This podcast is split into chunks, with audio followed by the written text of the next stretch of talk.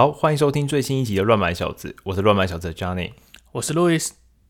诶，昨天啊，我因为因为我平常会喝牛奶，诶，喝鲜奶，在台湾牛奶鲜奶好像不是同一个东西，好，就是好事多那个什么几十天那个，好像在法律上定义不叫，好像不叫鲜奶，我我不知道你知不知道，我听过这件事情，但是到底是怎么样，我不太清楚。它好像有一个什么标准的吧？总之，比简单粗暴理解就是那种放不了太久的那种，又要冰冰箱的那种，基本上就就就叫鲜奶。那就是你在冰箱里没有看到那种东西，就是就是鲜奶。那然后我昨天，哎，先说一下，我没有要打广告，然后我也没有要特别要毁诋毁什么厂商，只是讲一下我真实发生的事情。就是我去买那个瑞穗鲜乳，我不知道你你在台湾你会喜欢喝什么牌子，的牛奶？就大家都有各有喜好，虽然说味道其实差异不大，但是有的人就是喜欢光泉，有的喜欢福乐，有的喜欢瑞穗，有的喜欢林凤营。我没有是，我不是喜欢，但是我习惯买光泉，比较浓。呃，我也不知道为什么，就主要是因为它，因为我比较少直接喝牛奶这件事情。哦，你是加东西？对，那它光泉不是有一个上面杯盖上面有 cereal，然后直接丢进去的。哦，你是说小杯的啦，对不对？对对对对对，seven 那种小杯，然后上面有有有那个麦片还是什么什么脆片之类的。对，那是我最常最常会买牛奶来喝的时候啊，所以、哦、所以是光光泉，所以是光泉。然后因为有些人会说瑞穗比较比较稀，就是比较水一点，然后光泉可能会稍微浓一些。但是 anyway，这个我我没有打广告，也没有说谁好或谁不好。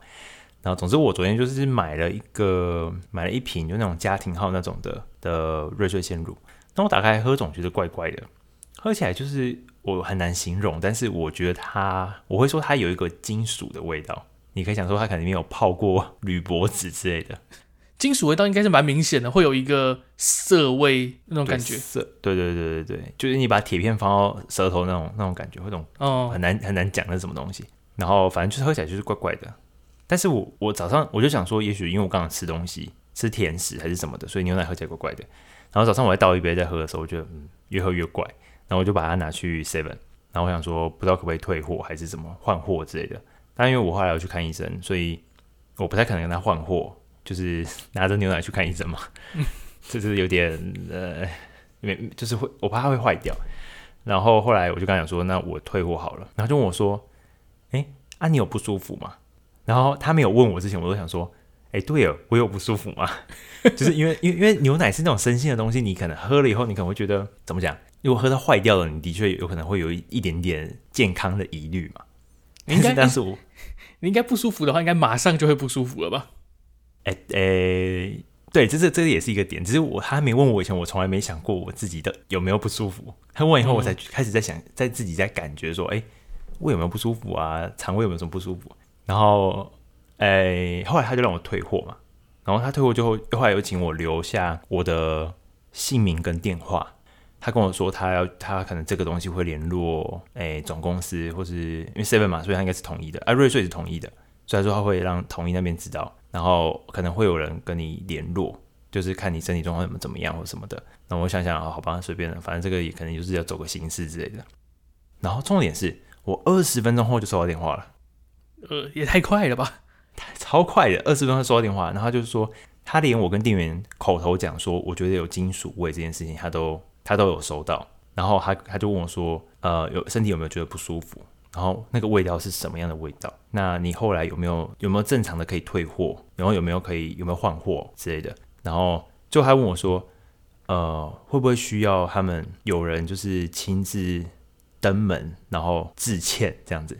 我说。应应该是不用啦，因为我我现在也没有觉得怎么样，我只是想说这个喝起来怪怪的，如果可以换的话就就换，啊如果不能换，那可能就算我倒霉吧之类的，我以后可能就比较少少买这样。但是但是我觉得很就是很妙，一方面他处理速度真的很快，然后 他还跟我说要登门之前专人要来，我说不用不用不用不用不用。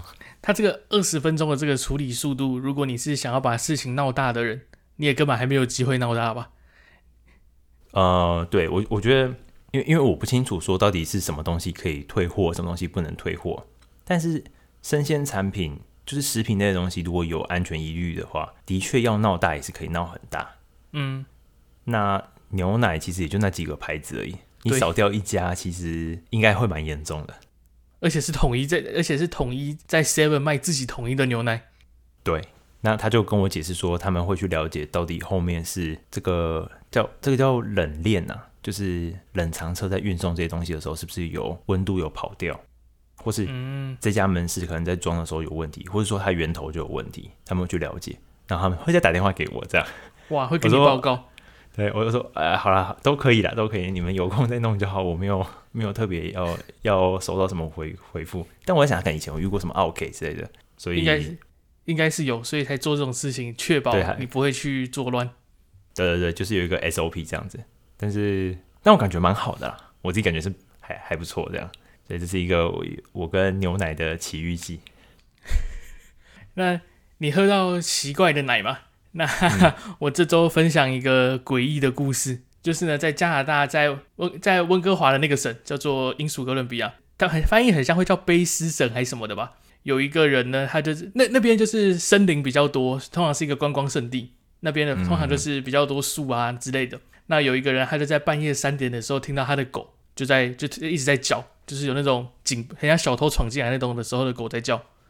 结果他去外面看，发现哦，有一只熊在他的车车道上。他就觉得哦，好，那也没什么嘛，因为在那边，因为熊，反正大家可能看到在那边的人可能看到熊都觉得很正常之类的。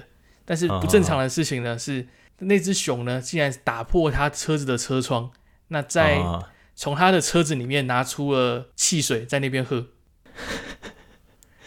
可乐，有可有可乐，还有类似芬达的东西，然后还有还有零卡可乐。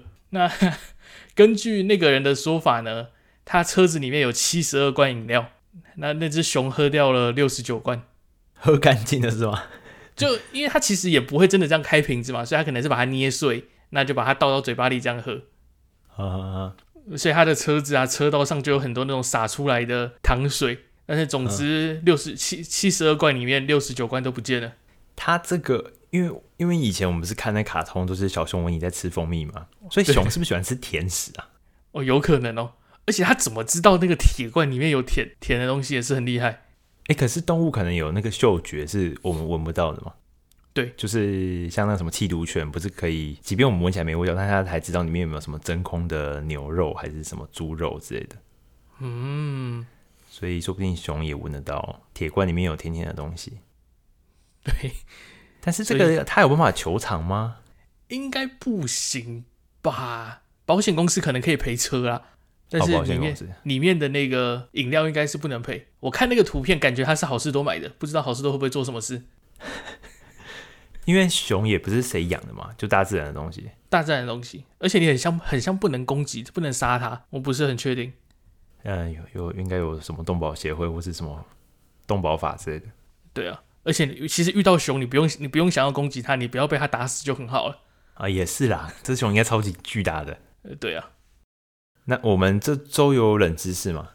有的，这周冷知识呢，跟你应该这周有看到一个新闻，就是苹果终于在印度开了它的第一家的苹果商店啊哈，哎哎，好像有看到，好像而且好像一一开就开两家吗？很像一家还两家，然后反正然后听客开去那边捡菜，啊啊啊，好妙，以前居然没有。对啊，那好，这就是你的问题，就是冷知识了。我会给你四个国家，那请我你要回答哪一个？哪一个地方没有苹果商店？下列几个选项里面哪一个国家没有？到目前为止都还没有苹果商店。对，OK，好，好。第一，土耳其、菲律宾、摩纳哥，就是那个 F1 那个，还有哥伦比亚。哥伦比亚是南美洲、中南美洲的那个哥伦比亚。对，讲西班牙文那个。OK，土耳其哦，我诶。我现在讲是哪些没还没有啊？对不对？只有一个，一个没有，就一个没有，只有一个没有。Okay. 我先排除菲律宾，我不知道为什么，但我觉得他他有。土耳其，哎，摩纳哥很小，哎，对，它是受不知道意大利还是法国保护的嘛？应该是法国。那么小有没有电呢？但是它是观光胜地，呃。土耳其我也先排除好了，我也不知道为什么，就就是因为因为之前我们不是有看过那个什么 Google One 啊还是什么的，是在哪个国家买最便宜？那个时候，然后曾经有一阵子就是土耳其的。哦，对，土耳其最便宜。对，但这个跟苹果这个没关系啦。反正，但是我觉得可能应该也算发达吧。我猜摩纳哥。好，F1 的那个摩纳哥会在结尾的时候公为你公布答案。OK。那在这周的时候，我看到一个还算蛮酷的一个新闻，想说可以讨论一下。多多伦多这边的地铁呢，它考虑接受车站站名的冠名赞助，也就是说，你可能会出现。呃，可口可乐什么什么路站，有点像那个球场，对不对？什么甲骨文球场、AT&T 球场这样？对，美丽国球场这种感觉。啊哈哈，OK，企业冠名赞助。因为现在这边捷运的站名跟台北的不太一样，是台北可能会有什么台北小巨蛋、什么什么国小、什么什么医院，他们本来就是站名的。但是我们这边的站名都是基本上都是路名。就是比较像是公车，台北公车的那种站名，像是什么民权西路、民权西路这样，啊，什么一段、二段、三段，类似这种。啊，纽约的地铁更更扯，还有什么第几街 K 哦，它直接数字的。啊啊哎，我觉得这个站，这个就是车站站名的冠名赞助，我觉得 OK。比如说，当然这个不存在啊，那我随便讲，比如说娘家台北车站。假假设娘家要赞助，因为因为娘家好像蛮多频道还是什么的，有有那个冠名博主。嗯，我会觉得，如果台北捷运有要考虑干这种事情的话，他跟企业的签约应该要长一点，就一次签那个站名的冠名赞助，一次要签个比如说五年之类的。所以可能这五年的台北车站都叫做娘家，就娘家台北车站。对对对，一起不是说一天到晚那边换嘛？就比如说今今年可能叫爱迪达，然后明年又叫娘家什么的。我觉得对，我觉得对使用这个车车站的人来讲，应该会感到困扰之类的。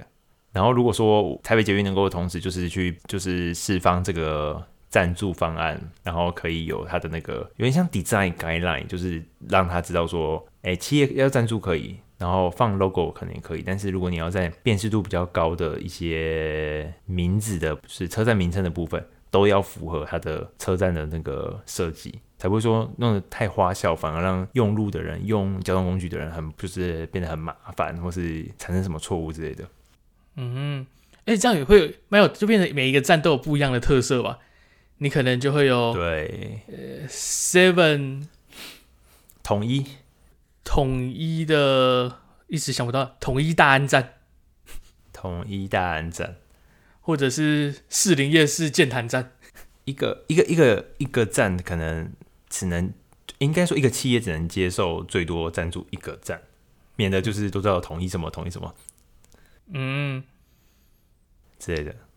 他们可能还要有一些，就是写有一些呃，在写合约要写好，就是在唱名的时候，就是在车上广播下一站什么站的时候，可能不会念出来之类的，不然那个太长了。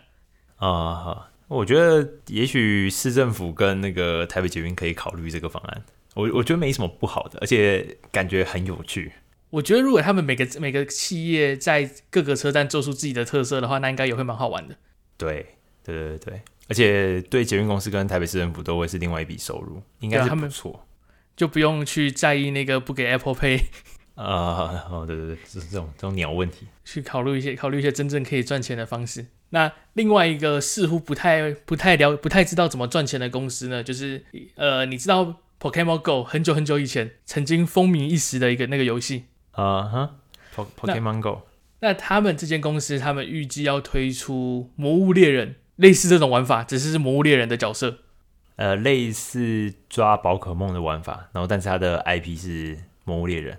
对，那魔物猎人是一个呃，你就是你要当一个猎人，你是原始猎人。如果有玩过地平线的话，其实感觉有一点点像。那你就是要拿弓、拿锤、拿剑啊去冒险，可能会有一些大型的恐龙，你要去把它杀掉，然后可以拿到一些素材回来升级装备，这样的一个游戏。他以他这样讲起来，其实还蛮适合用 Pokemon Go 那种的玩法，就是比如说有点像打怪，然后收集，然后升级的这个这个逻辑。嗯，就是可能这里出了一只怪，我们要一群人去打，那就可以得到一些素材回来做装备。对对对，而且加上《魔物猎人》本来就是一个很红的 IP 了，所以他他应该是买这个 IP 然后来做这个这个 Real World RPG 的有点 AR 游戏这样。应该是应该是这个想法，但是呢。虽然说这个游戏它会在五月九号推出，那我说我之所以会说它似乎不知道怎么赚钱，是因为它之前这间公司也推出了 NBA 或者是哈利波特，那还有还有一个变形金刚，那是很很像都收掉了，但是都是这个玩法嘛，比如说哈利波特，然后 AR 的玩法这样，都差不多是这个玩法，都是占据点啊，那你要去打把那个据点打下来。哦，这个在霍格华兹的传承卖成这个样子，有点难想象哈利波特有办法被搞砸。也所以也不是说你只要把哈利波特搬出来，你就是无敌的。对对对对对，你说五月初嘛，五月初要上这个游戏。对，五月应该是五月九号会推出。好，OK，那我到时候也来再来看，再来玩玩看好了，再来分享这个东西好不好玩。主要这种东西，可能我我自己个人是觉得。我在 Pokemon Go 的时候玩过了，那你就不会再想玩类似形态的东西，因为毕竟在当时这是一个很酷的一个概念，但是现在就觉得很像没有没有必要在为了为了这个东西，然后这边走走很远干嘛的。啊哈哈哈哈！但是魔物猎人这个我还是觉得有点兴趣。嗯，就它的那个视觉或者说它的玩法，感觉比宝可梦来说还是会丰富一点，我觉得。对啊，因为神，因为有可能是因为神奇宝贝你只能把它抓起来，没有什么嘛。那那个的话，你可能是打怪拿来做装备，拿来升级，那就可以打更强的怪。对对对对对，所以我觉得还是蛮值得期待看看的。OK，那说不定你之后可以给我们分享这个 我这个魔物猎人游戏的心得。OK OK OK，这周呢，我们想要来聊聊就是群众募资这个主题。那之所以会讲香港这个主题呢，是因为我们在 Steam Deck 的那个 YouTube 影片下面。有一个人留言说他买了 Windows 的掌机，那后来他后来就是我也讲过，就是我我就看到在 Indiegogo 上面有人在有在募资这个 Windows 掌机，所以我就冲动购物了。主要会想讨论呢，是因为这东西它原本预计是四月中会出货，但是前几天的时候它更新说要延期到五月初。啊哈、uh-huh.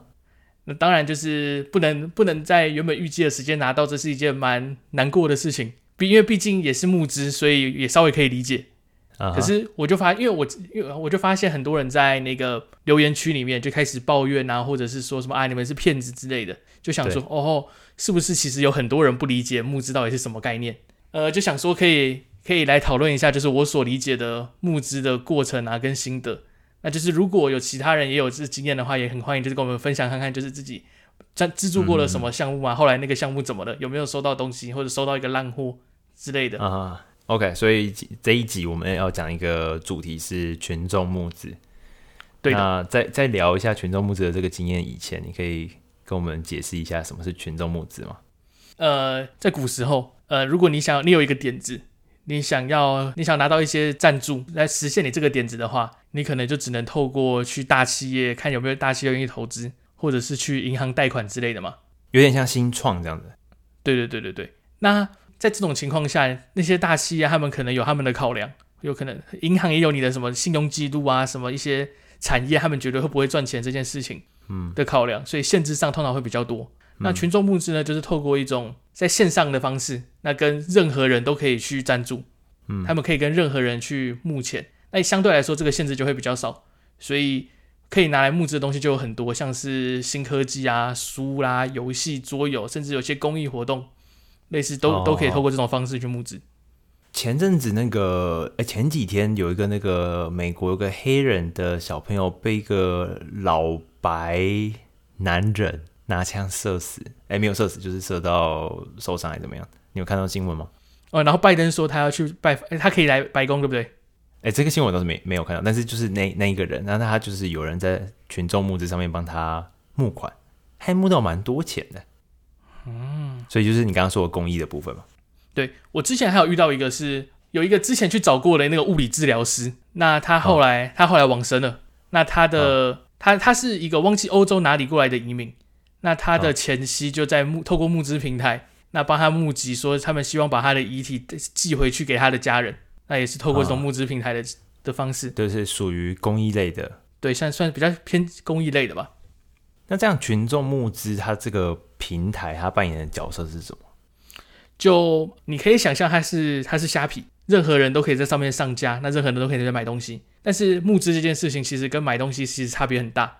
那这之后会讲到，主要是说就是这个这个平台提供了你一个地方，可以去让你做宣传，你可以在那边上传影片，上传你的文宣什么的。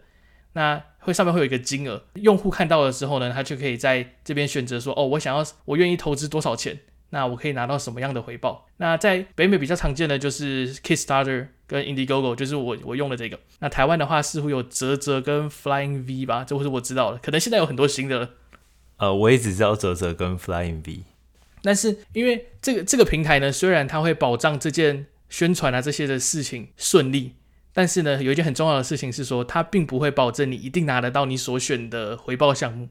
啊哈，比如说它是他他是讲一个某个什么掌机之类的，然后你实际上就是抖内之后，但是不见得你拿得到，就是。对，所以群众募资平台跟一般电商在买东西的概念很不一样嘛，因为一般电商就是它的平台就是放了某一个他们有有点像认证过的商品，然后这个平台会帮你处理退换货或者什么之类的。但是在募呃群众募资的这个平台的情况，它的商品的阶段就是处在一个有很大的未知的的事实考量，所以我今天去买某个东西的人，某种程度上就知道说这个东西有可能还没有做出来，然后也不知道什么时候会做出来，甚至到最后不见得会做出来。对，就这是一种投资，那大家都知道，投资一定有风险。有 有些人比较多，感觉是投资一定会失败。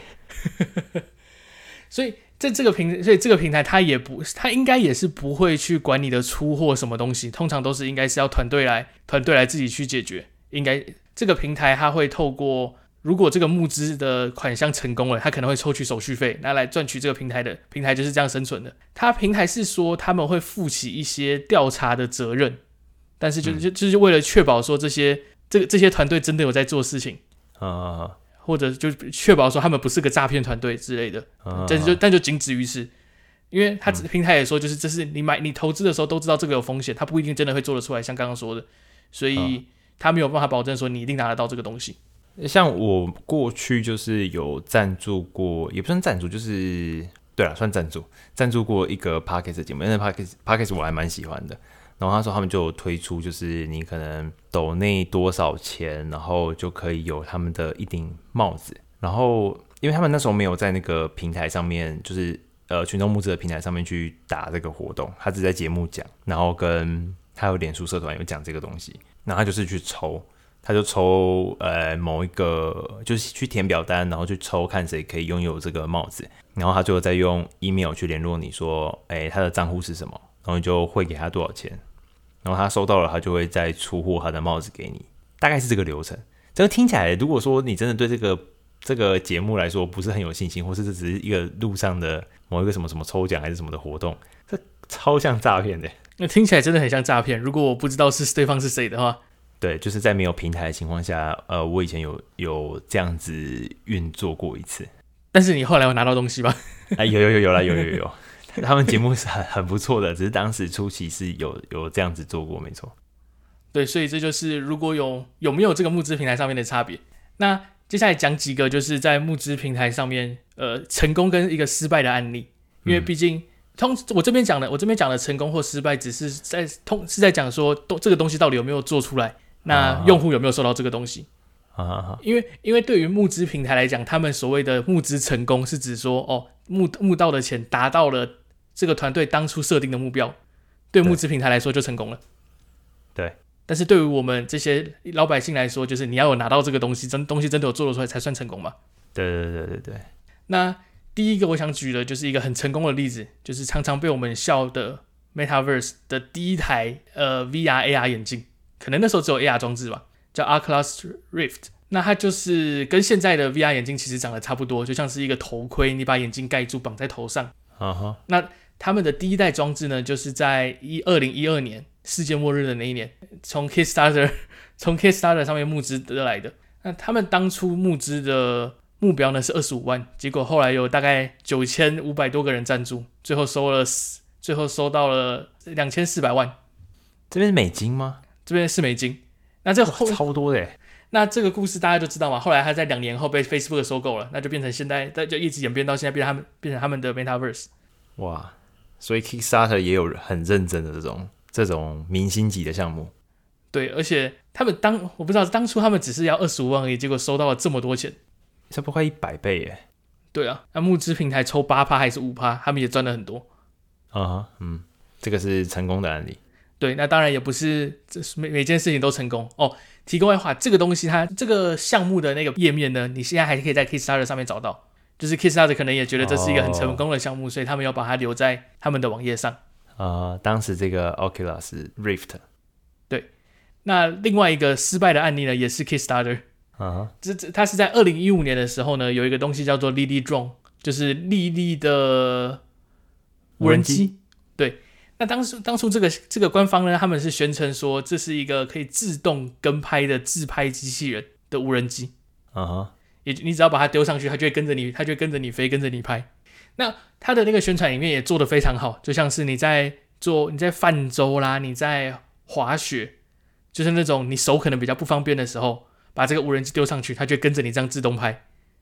哦，听听上去还不错，听上去很不错。那当初就是也有很多，你可以去查，你查这个东西的时候，你可以看到很多算是有名的网站，当初在介绍这个产品。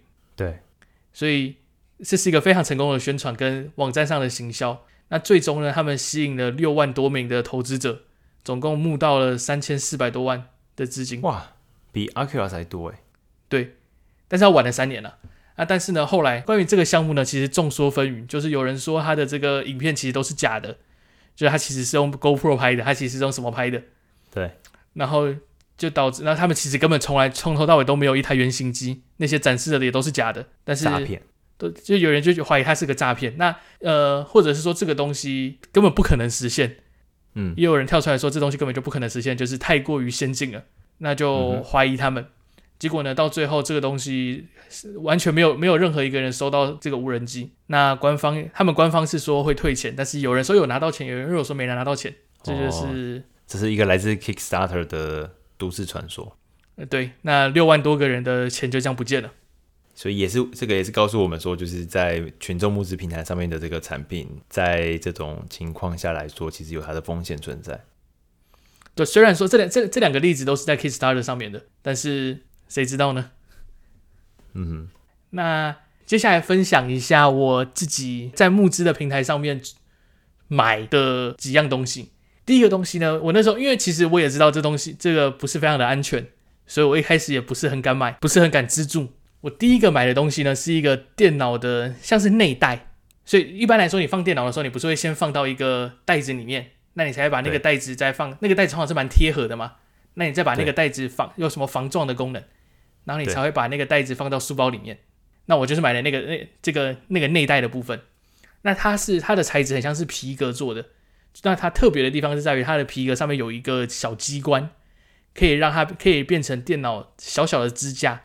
也就是说，可以让你电脑放在那个上面的时候，可以稍微的微微的有一个角度。啊，有的就是笔电用那种那种那种架子。对，它就是可以你带那个电脑架电脑包出门。那到到你的办公桌的时候，你把它打开，它就变成你的电脑架这个样子。哦，哦，它它有点像是那个电脑的，有的是会有买那种笔电的那个壳嘛，有点像手机壳那样，它是有个壳，但是它它是它是可以除了它的一个皮革保护以外，它还可以有个小机关让它变成电脑架。对，但是它不像手机壳一直要装在上面，它是可以收到那个袋子里面的。哦，啊，所以你资助过这个东西？对，我资助过这个东西。那这个东西它其实说实话不便宜，以这以一个电脑包来说，它不是一个便宜的东西。嗯哼。那这个东西它它是原本是预计在二零二零年寄出，那可想而知，二零二零年会发生什么事都知道嘛。然后最终是有收到这个东西，但是有一点 delay。是说那时候疫情跟这个有什么关系？因为他这个项目很像是我很像是在我是付港币的哦，所以 OK OK 哦，所以他就他就有他们也很勤的更新啊，他就有说什么。哦，因为 DH，因为他们的物流公司说要涨价，所以他们现在没有没有钱可以寄送，或者是说什么飞机取消，所以会 delay 之类的。哎，那这还不错哎，至少团队有一直在更新他们现在的最新的现况，给他的赞助投资人了解。这就是一个还，我觉得他们是做的还算不错。那最终我也有收到东西。啊，那个东西怎么样？呃，我现在找不到它在哪里了，但是是看样子不怎么样。就其实，呃，那东西单就那个包的来说，它的那个质感不错，就是那个皮革啊，uh. 那个质感不错。但是它的？实用性我觉得不高，因为它的电脑支架的部分有一点不是很稳哦，就毕竟是皮革做的东西，所以它没有办法很像像塑胶啊还是什么很稳的定在那里，很硬。对对对，对。那你打字的时候就会震动嘛，所以你的你会有一点荧幕会有一点点晃动的感觉。好好好，OK，能理解。但是整体而言，我觉得体验还算是不错。那第二个我制作过的东西呢，它原本它是原本是在二零二一年说要寄出，那到现在我还没有看到任何影子。哦，这就是一个失败的案子。这就是一个呃，我姑且说它是个失败的案子。这是这简单介绍一下这个东西，它算它是一个一般我们在种东西的时候，我们会有一个盆栽嘛，那盆栽里面会装土，那你在土上面再种植物。对。那它这个东西，它是说它只你可以不需要土的种植物。对，它会给你一个特殊形状的盆栽，那你只要在盆栽这个盆栽的底部加水，那个植物就可以在它们的特制盆栽上生长。嗯哼，有有点像植物，就只要在这个盆栽里面，它就可以长大了。对，那它的一些示范影片就是说，这个植物它的根啊，就含在那个盆栽的外外围，所以它的影片里面就有说可以种木树芽那一类的草类，或者是有人种了兰花，就兰花的根直接爬在那个上面。啊哈，uh-huh, 但的确，他讲这些都是属于不太需要土的植物嘛。对，确实。哎、欸，等下等下，我有点好奇，是你怎么会去买这种东西啊？真是乱买小子！因为我就我家里就就有种一些小东西了，uh-huh. 然后我就想说，哎、欸，这东西蛮酷的，因为土很麻烦啊，你要有时候会长虫，有时候你要在什么呃换土换盆什么有的没的一些很麻烦的事情。对，所以我就想说，哎、欸，有一个蛮酷的盆栽。可以试试看。殊不知，这个这个项目告诉你，就是你要种植物，就是按照大自然方式种。这种什么人造高科技的东西不太靠谱。但是说实话，它也真的不是什么高科技的东西啊，就做一个陶土模型而已，有这么难吗？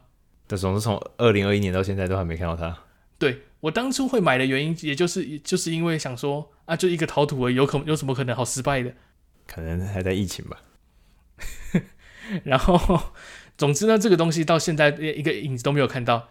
但是呢，他们我不知道这是这是我不知道怎么评价这件事情。他们从这个项目开始到现在，总共更新了二十五次，算是很多了，算，算多很多，蛮多的。那最近一次更新呢是在十九天前啊，所以也就是说，他们似乎没有放弃这个东西啊哈。但是对我个对我个人而言，我基本上是认赔了。啊、uh-huh. 所以就是有没有收到，其实我已经不是很在意了。毕竟也过很久了嘛。对啊，但是我会我会之所以会说我不确定他们是做个样子，只是在更新，还是真的真的有在做事呢？是因为我在怀疑会不会是因为这个募资平台有在监控，说他们必须要更新来证明说他们不是诈骗，所以他们才给你一直更新一些做做样子，做做样子。这是我个人怀疑的事情。那。第三个东西呢，就是我前几天前阵子讲的，我买了一个 Windows 的掌机。那这间公司呢，算是大厂了，他们也有几个成功的案例。那甚至他们在 Indiegogo 上面也有什么被有有一个信任的团队的标签，就是平台给他们的。啊、对、啊，那目前呢，这个东西我是买了一个他们的最高阶的版本。那他们原本是说最高阶的版本会在四月中旬的时候寄出，就会收到了。对。但是他们几天前的时候说，哦，因为工厂那边出了一些问题，所以他们会先寄出次高阶的版本。对，那对于原本买最高阶的版本的人呢，他们会赔偿五十块的抵抵用券，以未来可以在他们的官网上使用。哦，但是因为它是以前就已经出过其他款式的掌机了嘛，它只是现在有这个这一代这个版本而已，所以这个相对嗯比较稳一点吧。我原本也是觉得比较稳一点，而且就是毕竟他们就说他们是大值得信赖的大厂了，所以嗯，这是香港的公司吗？很像是香港出货，很像是中国的公司，我不太我不太确定到底是哪里，因为我付的时候也是港币。哦、那但是我想想说的是，就是即使已经是看起来这么值得信赖的一个公司了，那你还是可能会遇到就是一些 delay 啊一些问题，那所以你在等待的时候的那个焦虑感，是一个很难形容的一个感觉。哦那像我现在每天就是我会去看，我会去看说他们有没有什么更新啊，有没有什么留言之类的。因为虽然说那个平台他会寄，如果他们有更新的话，平台会寄 email 给我，但是我还是会去挖说哦，他有没有有没有去 Q N Q N A 的地方，或者是有没有其他网友在讨论什么事情，他们有回应的，就我每天都会去看，就是这感觉其实蛮不好的，就是那个焦虑感。但我觉得群众募资的平台，它有一个比较酷的感觉的地方，是在于它会它在上面的产品都是属于一种比较会比一般你在市面上看到成熟的产品会来的新鲜很多。对，就是它比较小众，但是又有人愿意花时间努力去做，就这东西会看起来比较新鲜。所以我觉得逛群众募资的平台有时候还蛮好看的。当然，很多废的项目也是很多啦。你看过什么很废的项目？呃，之前看过有个什么，呃，一个厚纸板，然后他就做了一个土丘的形状，然后他把那个厚纸板放在地上，然后你可以把那个土盖在它上面，然后你再撒那个那个草皮的种子，然后它就会看起来像是一个像棉被的那个草地这样，你你知道吗？但它其实里面只有卖一个。厚纸板组起来的一一个，你可以当做它像像枕头好了，一个枕头形状的厚纸板的支架，然后你把土盖上去，那你涂的形状就像那个枕头嘛，然后你再撒那个，再铺草皮上去之后，那个草皮就像一个枕一个枕头形状的草皮啊，所以那应该是给人家在那种前院有一片草地，那你可以种出有造型的草，是这样用的吗？可能是，但是它的情境有比较像比较像是公园还是什么的。但我就不懂那个在干嘛。我我前几天有看到一个，他们是在那个 Indiegogo 他们的网，现在在网站上，呃，应该是他已经这个东西已经寄出了，然后他们在有有人有人在 review 这个东西。这个一个很奇葩的项目呢，他是做了一只娃娃，那只娃娃是一个柴犬的样子啊。Uh huh. 那这只柴犬的娃娃呢，它嘴巴是它有一它是闭着眼睛的柴犬，那你可以把你的手指头伸到它的嘴巴里面啊。Uh huh. 那它就会，它就会轻轻的吸你的手指头，啊、uh，huh, 还是轻轻的咬你的手指头的娃娃。然后呢？呃，就没有然后了，就就这样，就是一只会轻轻的咬你的手指头的娃娃。这个项目是在二二零二二年十一月的时候，应该是那个时候做的。那他现在，他现在已经是募资成功的情况了。所以这个这个东西就有点像是，有时候我在怀疑募资平台里面有些项目其实是。来闹的，但是可能莫名其妙，好像就有人喜欢，然后就红了。他现在是呃，买一支的话是八千多块日币。啊哈、uh，huh. 那买两买两只很像也没有什么折价。大概我这边看到的是，这个柴犬一只大概是在一千八百台币左右。然后两只的话是三千六百九十三台币。呃，我来描述一下这个东西哦，就它就是一个坐着的柴犬，然后看起来是电动的吧，然后嘴巴会一直动，然后它看起来在睡觉，然后你可以，也许你上班累了，你就可以把手放到它嘴巴里，它可能就会咬一下，大概是这种做法。但是我觉得应该是某种舒压的小物吧，所以。但这太荒谬了，这到底是在做什么啊？但感觉会红哎、他应该，他现在他是一个成功的项目啊，是也出货了，就募资有到他的那个标准，所以某种程度上他已经红了。对，他其实某种程度上已经红了。OK，所以这个就是募资平台，我是觉得蛮有趣的，就是我们可能可以在节目的呃资讯里面，或者说接下来 YouTube 的那个。的下面的这个 description 可以放一下 Indiegogo 跟 Kickstarter 的那个网址，大家有有兴趣的可以去翻一下里面的东西。我觉得比台湾的泽泽跟 Flying V 来的有趣，然后又很多元的感觉。有时候每一次去看一下，其实还蛮有趣的。我觉得比较不正经一点。Anyway，这个我们再提供这个资讯给给大家。我们可以来公布一下冷知识的解答。那这个解答呢，就是摩纳哥。哦耶！这好几集都猜不中了。嗯，对啊，我那时候就是在我还在那个没有的那个里面，我还特地在想说哪里有有哪一个看起来比较有名的地方，然后会可以误导你。啊哈、uh，huh. 所以故意选了一个排除法，我也很难很难排除到底你讲不出个什么原因，为什么要排除他们？嗯，但是你刚刚说土耳其那个最便宜，我觉得我觉得是 Google One 的样子。对，因为他们呃。我不知道哎、欸，总觉得他们会便宜，代表说他们是不是市场够大，所以 Google 愿意让他们便宜一点。但我觉得是因为土耳其的那个币值啊，就是浮动很大嘛，嗯，他们的股市跟土耳其的那个币就是价格波动非常巨大，所以导致有时候他们可能是最便宜。我猜啦，可能是这样。嗯，所以最终答案是摩纳哥。对的，摩纳哥因为太小了，而且又观光的地方没有，我好像也能理解。而且其实欧洲你就直接走到别的地方也可以买了。